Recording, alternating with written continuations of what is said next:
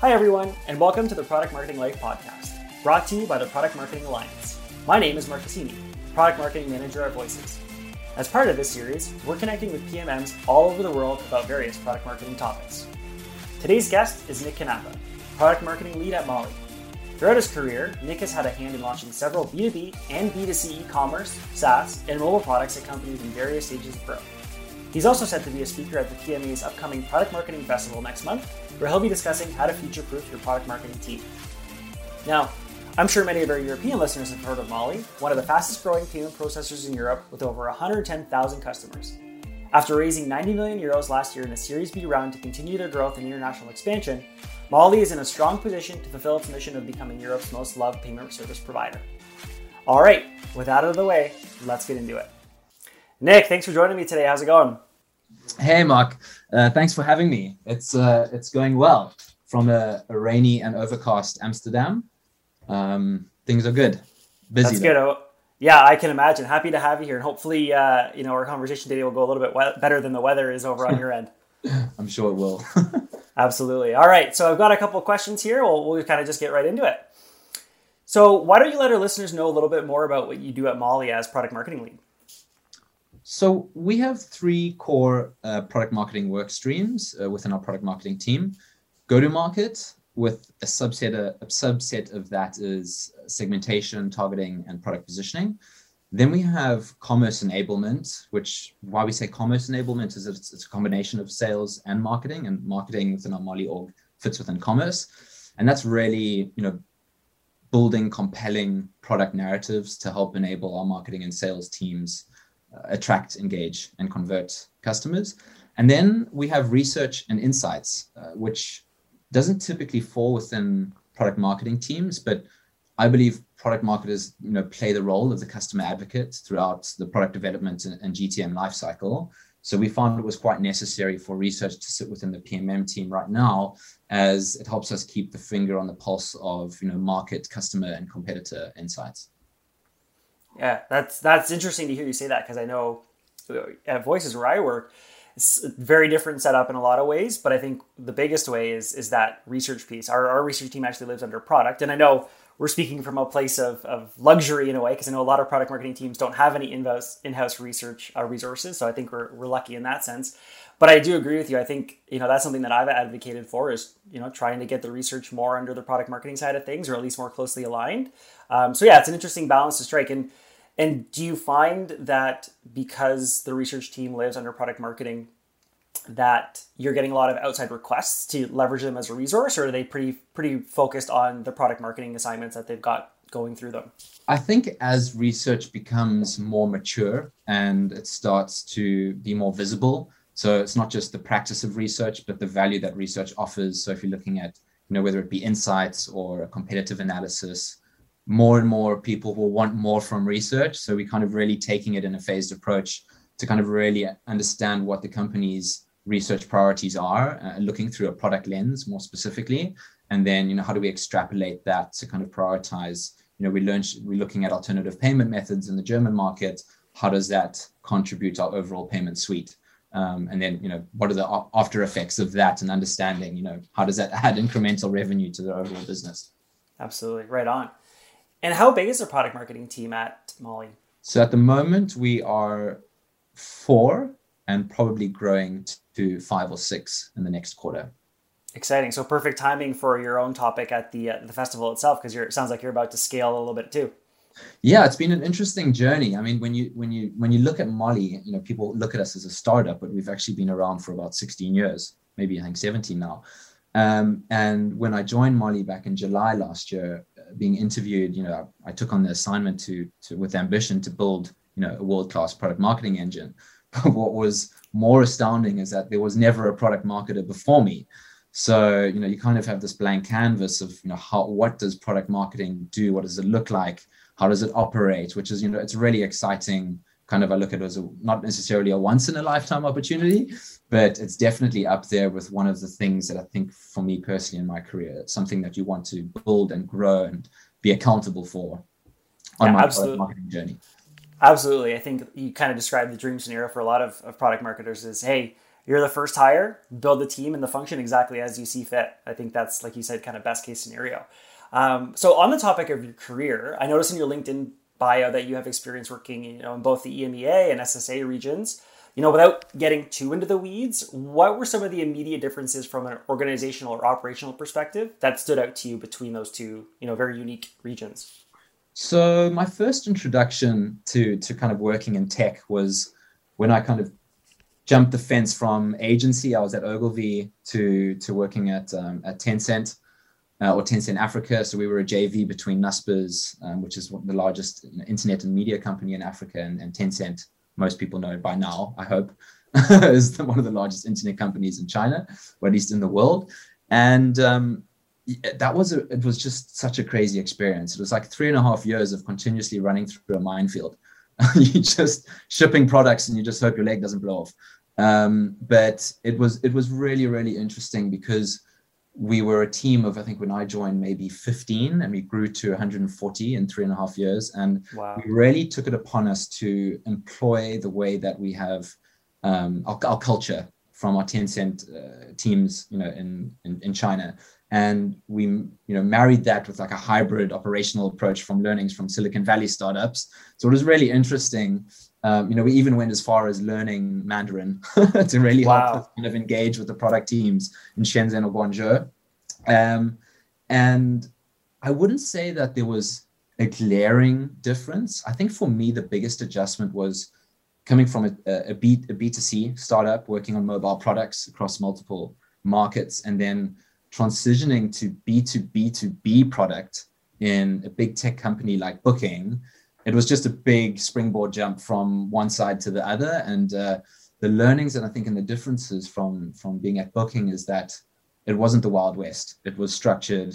There were you know much longer lead times on product development. You're dealing with huge data sets, you know, multiple like millions and millions of properties, wow. and um, things just took a lot longer to ship. So your your lead times were longer. You were very focused. You know, it was kind of an upward management of how you build uh, how you build products not necessarily a top down, which was more like a Tencent, where you know this is what we're doing, this is the kind of roadmap that China have given us, and this is what we're launching.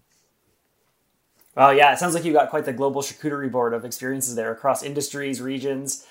That that experience of working for a large, you know, Chinese conglomerate in uh, in uh, that part of the world sounds sounds incredible. Uh, yeah, it was, it was super interesting. But definitely, I mean, some of the fondest memories that I have, specifically, I think the best was flying flying business class. I was like, put me on the plane, I'll go. yeah, absolutely. Can I get in line first, please? I'll, I'll happily take that trip. That sounds yeah. amazing. Yeah. You know, I also, you know, in preparing for our conversation today, noticed on LinkedIn that you say that you're a GTM fanatic. You know, what is it about go to market that you find so fascinating? And are there any, you know, cool go to market stories you can share with with us today? I've got some horror stories. oh, let's hear those. Everybody loves a good horror story. So I think with, you know, I don't know another marketing role where you have a work stream such as GTM and you are involved in the ideation, the development, the launch readiness, you know, the market and opportunity sizing, you know, employing each iterative phase throughout that process. And it's really like it's quite beautiful when you think of a product from concept all the way through to execution and then hopefully revenue. And, right. and you know as a, as a pmm like that's i see it as that's something for you to own. And and that's a really fulfilling challenging but rewarding process that that kind of just gets me excited because you know you put weeks and hours of arguments you know blood sweat and tears into just trying to get this product live and when you do start to see the numbers come through and starts to show like, you know, really encouraging signals that, you know, there's you know, solid you know, market adoption, I think that, that for me is like, that just gets me really excited. Yeah, it's that, I think you've perfectly kind of encapsulated that feeling of, you know, it's, it's almost like I kind of equated to what I'm sure an entrepreneur might feel like when they're have this idea in their head and they are, you know, putting it together, you know, talking to different people, pulling all the elements together, but still kind of taking the lead and doing it independently. And I think as product marketers, we we often you know find ourselves in these larger organizations, but we really should be thinking ourselves sometimes as these entrepreneurs and independent business owners who are they might not have come up with the deal themselves, but really, you know, taking it like you said from from idea and concept to the real world, and then actually seeing it perform.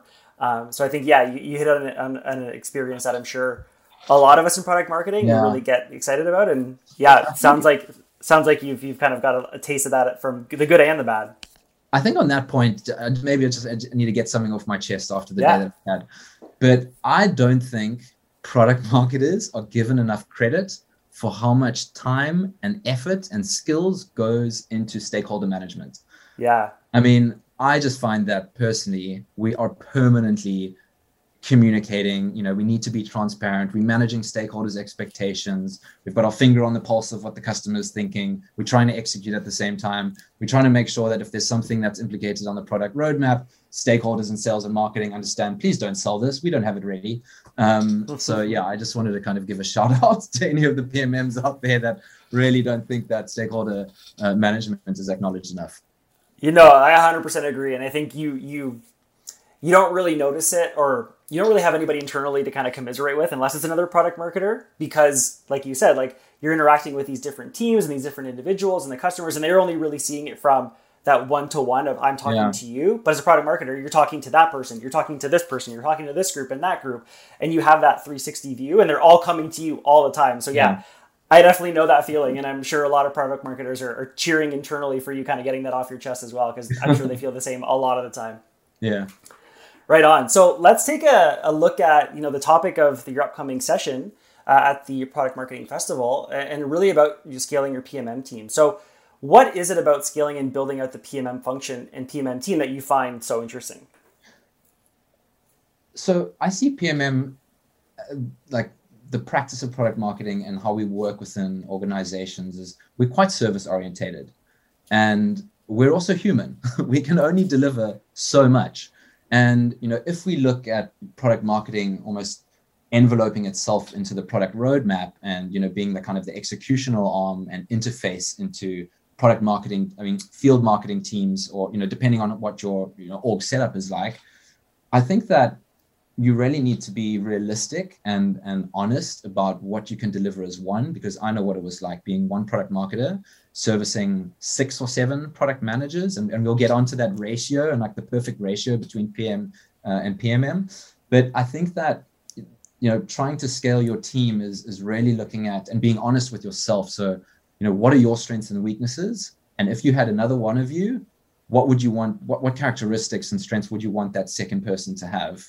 to kind of solidify your team and kind of strengthen your delivery rate because we really are delivering like that's all we do is we just are trying to push things out whether it be content whether it be training um, you know whether it be aligning stakeholders. And you can only do so much within so many hours of a week before you actually burn out. And i think that was another thing that i was going to mention is that burnout's a real thing.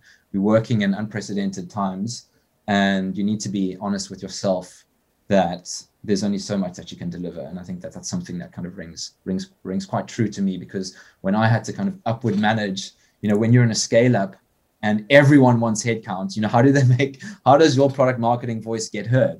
And you know realistically you have to say well hey here's your roadmap. You want to launch 10 features in this next quarter with one of me? Sorry this we can launch three of those so pick your features wisely. Right right. Um, and you really kind of have to stand up for yourself too. Uh, and I think slowly, you know, it also comes it also comes down to having an empathetic manager, someone that really understands the role of product marketing and the value that you that you deliver, and being able to articulate that and quantify that upwardly to be, you know, to say to management, hey, we need two more people here at least. yeah. Oh, wow. You hit you hit on so many nuggets there, and I wish we had you know two hours to chat with one another because I could I could talk about that for days. I feel like um, I think one of the things that you said that really stood out to me was you're right. You know, at the end of the day, we are still people. You know, obviously, we get a lot of credit and attention for the function and the deliverables that you know you talked about. You're expected to deliver. But I really liked your perspective of, you know, when you're looking to scale your team, take a personal reflection of yourself and say, you know, this is what I'm really strong at. What are maybe some of my, you know, blind spots or weaknesses or shortcomings, and how can I augment that with a new another person? I think often when we look to hire someone or grow a team, we look at, well, who am I going to get along and work with? And obviously that's really important. And you need to be aware of that relationship and, you know, what the skills are required to be successful in the role, but really narrowing down on who am I as a product marketer? where my shortcomings or, or areas need to improve and how can I bring someone into to fill those gaps or make me a better product marketer, I think is a, a fantastic perspective. So thanks for sharing that. It's also quite interesting because product marketing can be defined in many shapes and sizes. You know, whether you're in a B2B org focusing on mobile apps, or if you're like myself in, in a B2B focusing on payments.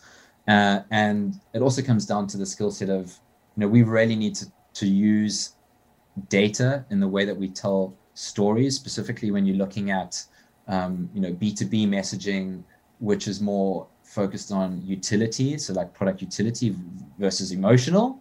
But then you know you have great examples like Slack that you know really humanize their B2B products, which I always you know employ and, and look at. So yeah, I think the it's finding you also need to be realistic. You're not going to find the perfect person. You always have right. to compromise on something. And I think I've seen time and time again hiring for other roles, people are just like, we haven't found the right candidate. And I'm like, if you have the attitude of trying to find the perfect candidate, you probably won't. Yeah, absolutely. No, fair point. And I'm glad you brought up Slack because you know I they're one of the companies organizations from a product marketing perspective that I personally really admire. I always kind of see them as for that you know that um, use case and that industry and that type of solution like them as the gold standard. So mm. um, you know, game recognized game. You know, they're, yeah. doing some good stuff out there. Um, so, what are some of the telltale signs that you know other product marketers can look for when they realize maybe it's time to start talking to you know my manager or those those leaders about scaling the team? I would say, from my personal experience, it's when you start to drop the ball and you start to, and human error starts to introduce itself with either working long days or you just feel that um, you're not you're not putting out the best work possible or that you're falling behind deadlines and you know it also kind of depends on your personality. Some people don't always speak out. They just want to you know they, they have that responsibility um, characteristic where they just agree to taking on more and more work. And that literally is when someone burns out. So i think it's it's it's being realistic but also I, I touched on that earlier but to be able to to look at team members uh, on on what's realistic to deliver on, on a roadmap uh, and what you can confidently deliver yourself. And I think, yeah, the first signal is just really trying to maybe move away from the mouse view and have a bit of an eagle view and you know look at something that is more half year and say this is just really impossible for me to deliver on my own. Yeah and I think you kind of uncovered that people pleaser syndrome that i'm sure a lot of product marketers find themselves in where because we're supporting so many teams or interacting with so many stakeholders you, you don't ever want to let anybody down. But i think you're right. When it gets to a point where you just you can't not let someone down because you're doing so much it's that's the moment where you have to realize yeah. like okay i need help and you, you, mentioned earlier about burnout you know i think you know not just product marketers but everybody's really feeling that yeah. that feeling of being burnt out and it's important to recognize you know when you need help and and you you know you have to make sure you know who to go to and, and have those conversations because yeah. it's definitely not something you want to see carry on but for a while you also need to and i believe that you need to go as far as if you're not willing, if they're not, if your team is not willing to give you help, then reassess what you're doing there. Right. And that's not an, it's easier said than done, but you need to think, you know, am I being set up for success in this company? If yes, great. If no, what needs to be addressed and how quickly does it need to be addressed? And that's kind of like a very simple way of just really removing yourself from from that environment and deciding what's best for you. Yeah, absolutely. Like it all goes back to the point you made earlier. You know, we're, we're still people at the end of the day right? Yeah. So that that's what's got to take priority over a lot of different things. So you, you touched on earlier in one of your your answers about you know when you're looking to hire another product marketing manager or someone to bring into the team about you know taking that personal reflective look and seeing kind of where those gaps are that someone could augment. But how does that differ from when you're looking to maybe hire the third or fourth and really start to to build a team beyond that team of one or two people? Are there yeah. are there any differences or specific characteristics you would look for um, in the third or fourth hire? So I try and keep a common theme to hiring and what I look for. And, you know, experience and willingness to learn far outweighs whether you have an MBA or something like that. Right. Uh, and I think that how I structure interviews, uh, and maybe people won't agree with this, but I like to give a really hard challenge because that's, you know, the one intersection where you can really review and interrogate someone's thinking. and you can either quickly see that it's their own thinking or it's the, the, it's not. Right. And and and that's definitely one way of understanding not just you know where maybe they did a good or bad job of the challenge but it's you know how do they take questions? How do they think on the spot? And and that for me is probably one of the most crucial deciders and whether it's going to be like a hire or no hire or do you, you know progress to a final interview or not. So i definitely look at experience and and i think you know culture fit's super important you can have someone with all the experience in the world, but if they don't have a if they're not, if they're not the right culture fit or they're not like-minded uh, with you know trying to to focus on chasing a common goal, then that's also probably a no for me. Absolutely, yeah. I think you two two takeaways for our listeners there. One is you know if you're interviewing at Mollie and next year interview, prepare to be challenged. It sounds like prepare to get some tough questions, which is great. But also, you know, it's funny when you look at product marketing um, postings at different companies. I think so often the hiring manager will over index on you need to have three years in this specific industry in this specific context and it's just like you're hiring an associate product marketing manager yeah. and expect them to have you know three to five years in this yeah. obscure industry that just started seven years ago where it's like i think you're right like are they are they willing to learn anybody can learn those you, industries you just, you just, triggered me so hard i was um uh, was uh, creating the product marketing career framework so, you know, really looking at, you know, what is the career trajectory for a product marketer and where does it go?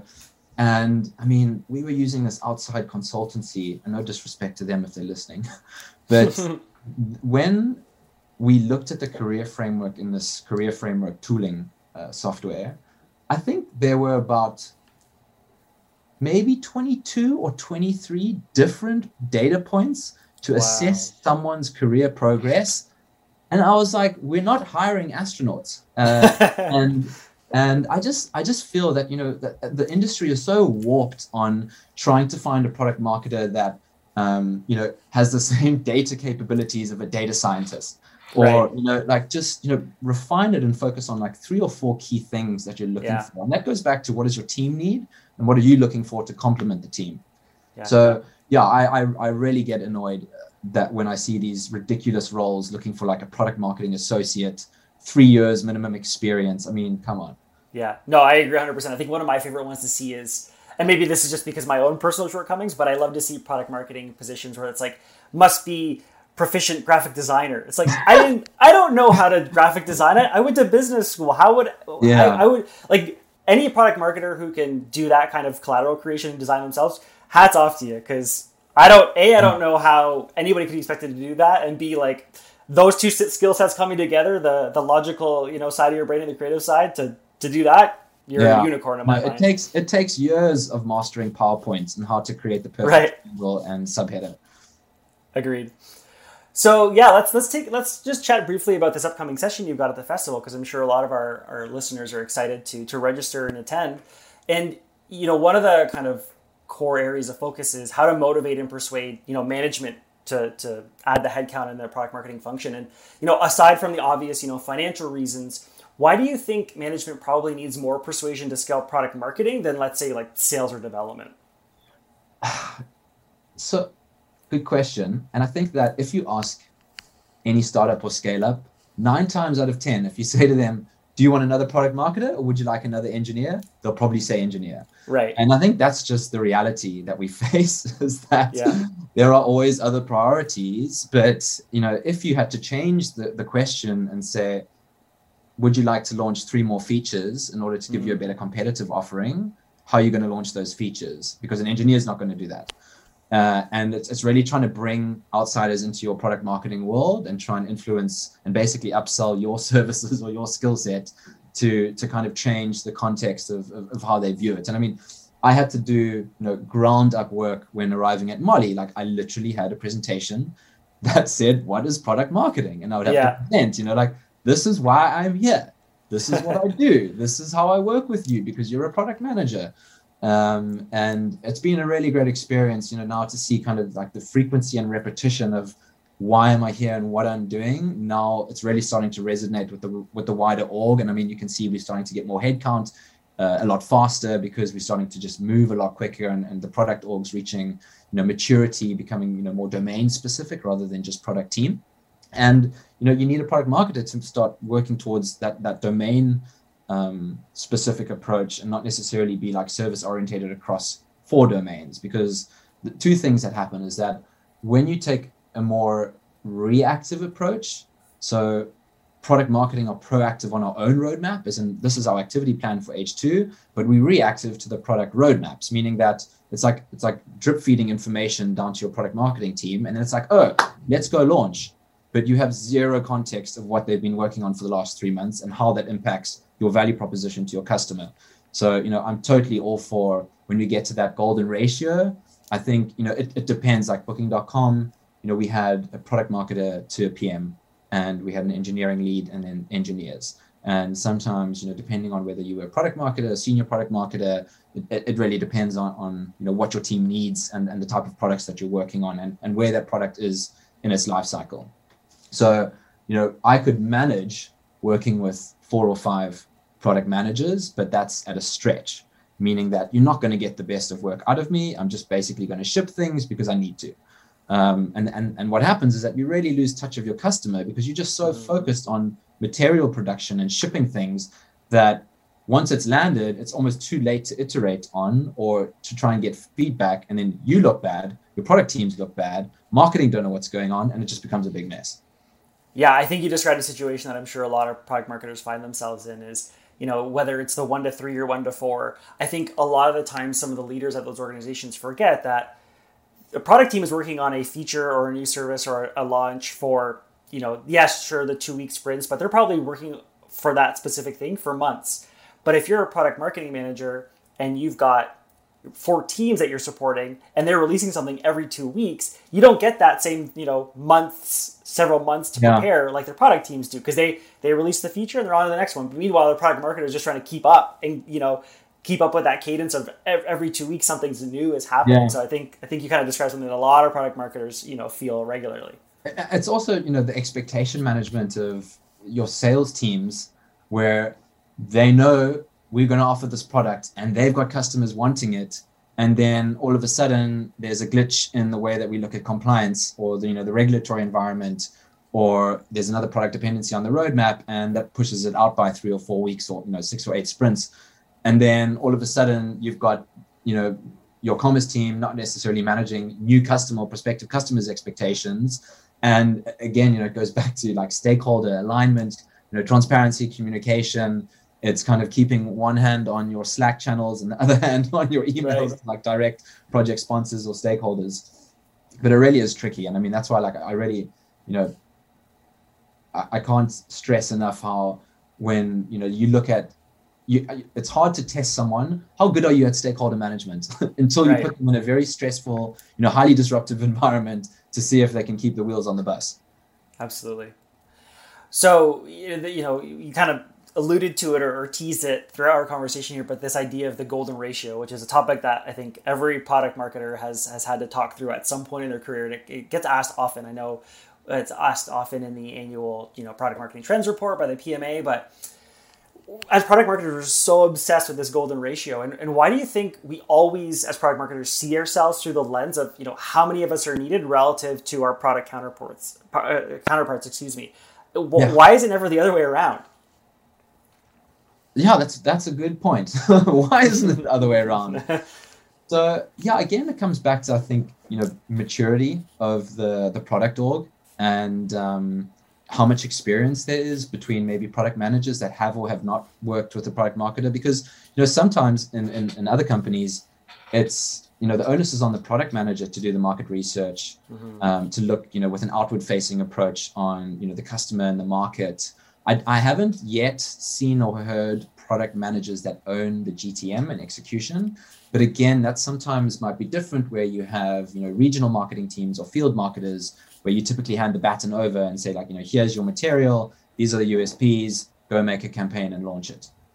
And yeah, uh, yeah I think I think with with Mollie, we really focus on the customer and you're not always going to have product teams that are customer facing like you know you will have potential uh, product teams like infrastructure where you know they're just looking at you know technical debt so for me it was kind of creating a, a an org that shows these product teams i won't touch because they won't need me however these product teams like financial services or you know payment methods uh, alternative payment methods they are going to be releasing new features, you know, whether it be Google Pay or um, Apple Pay and things like that. That's going to need someone to create a, an email to the to the customers, and and that's really dumbing it down. right. we, don't up, we don't just end up sending emails, although that's what product managers think we do. yeah. Oh yeah. It's like that meme. It's like it's like you know what product thinks I do, I you know product marketing does, what sales yeah. thinks I do, what I actually do. It's kind of like yeah, you visualize yeah. it like that. And uh, here I am trying to explain a visual meme over audio. It's classic, classic uh, product marketer here. Okay, so yeah, I'm gonna just jump to our, our last question because I think you hit on so many amazing nuggets, and you know, I, I think I feel like I could talk to you for hours about some of this stuff, but we've we've got to keep it short for our listeners. We can have a separate um, podcast for stakeholder management. yeah, seriously. Well, I mean, it sounds like a good portion of your session is, is about that specifically. So, for anybody who you know, before I get to my last question here, for anybody who you know really enjoyed some of the the topics and insights that that Nick brought up, and there were lots of them.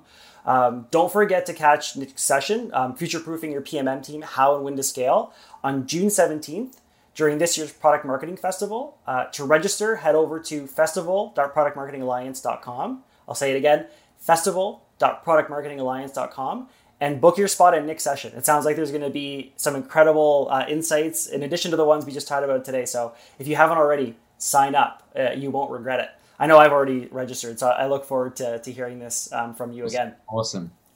So yeah, last question, and it's one I like to ask everybody who's on the show. Um, what advice or tips would you have for people looking to get into or building their career in product marketing? I think if you have your sights set on a PMM role, um, as Mollie Mollie has these internal values, be bold and be authentic. Um, and I believe personally, if you don't ask, you don't get. So you know, I think you need to look at really understand what the practice of product marketing is and, and, and what are the types of skills. And I mean, you can literally do that by Google search and look at, you know, yourself and say, okay, you know, like copywriting, great skill set for a product marketer to have. You know, I've read multiple times that, you know, we've had uh, companies have had a, a copywriter that's gone, that's got like great, you know, operational skill set and has moved into or transitioned into a product marketing role. Um, and the same like project managers. I mean, that's stakeholder management 101. So, you know, really try and identify with where your company is. What does the product org structure look like? Because product marketing is not always in product. You know, sometimes it's in it's in marketing, and I believe it's product marketing for a reason, not marketing product. Um, and uh, I would just say, you know, have a, be have an open and honest conversation with your manager and say, hey, like I'm really inspired or I, I'm really attracted to understanding and learning more about what product marketing is and how it can benefit the business and, and, and point out, you know, take that initiative and be pragmatic and say, who's launching our products or how, who's training the marketing teams on, on what our products do and, and why they offer value to our customers and point out the key dependencies if there isn't a product marketer and, and how those can be improved if there was to be a product marketer. That's the advice I would give. Or, uh, I'm not paid to say this, go to the Product Marketing Alliance and start doing some reading and research because there's so much training there already. I mean, I myself, you know, if it's not in the Slack channel or if it's not just on the website, when you're looking at like uh, guest um, publishing guests, guest publishers, when they're writing mm-hmm. about, you know, GTM or messaging, you know, I came across April Dunford on, on positioning, like really awesome. There's so much great content already there that can give you a better idea of exactly what product marketing is.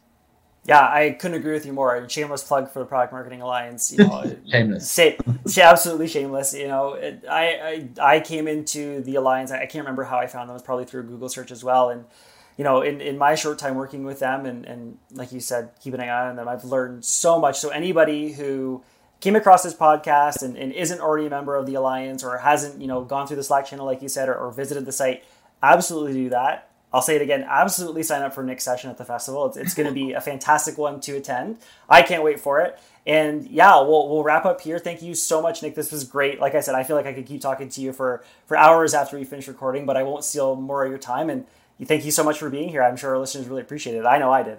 Yeah, thank you. It was a it was an absolute pleasure and really nice to spend some time with you and stepping out of my chaotic work environment. It's always nice to get a break.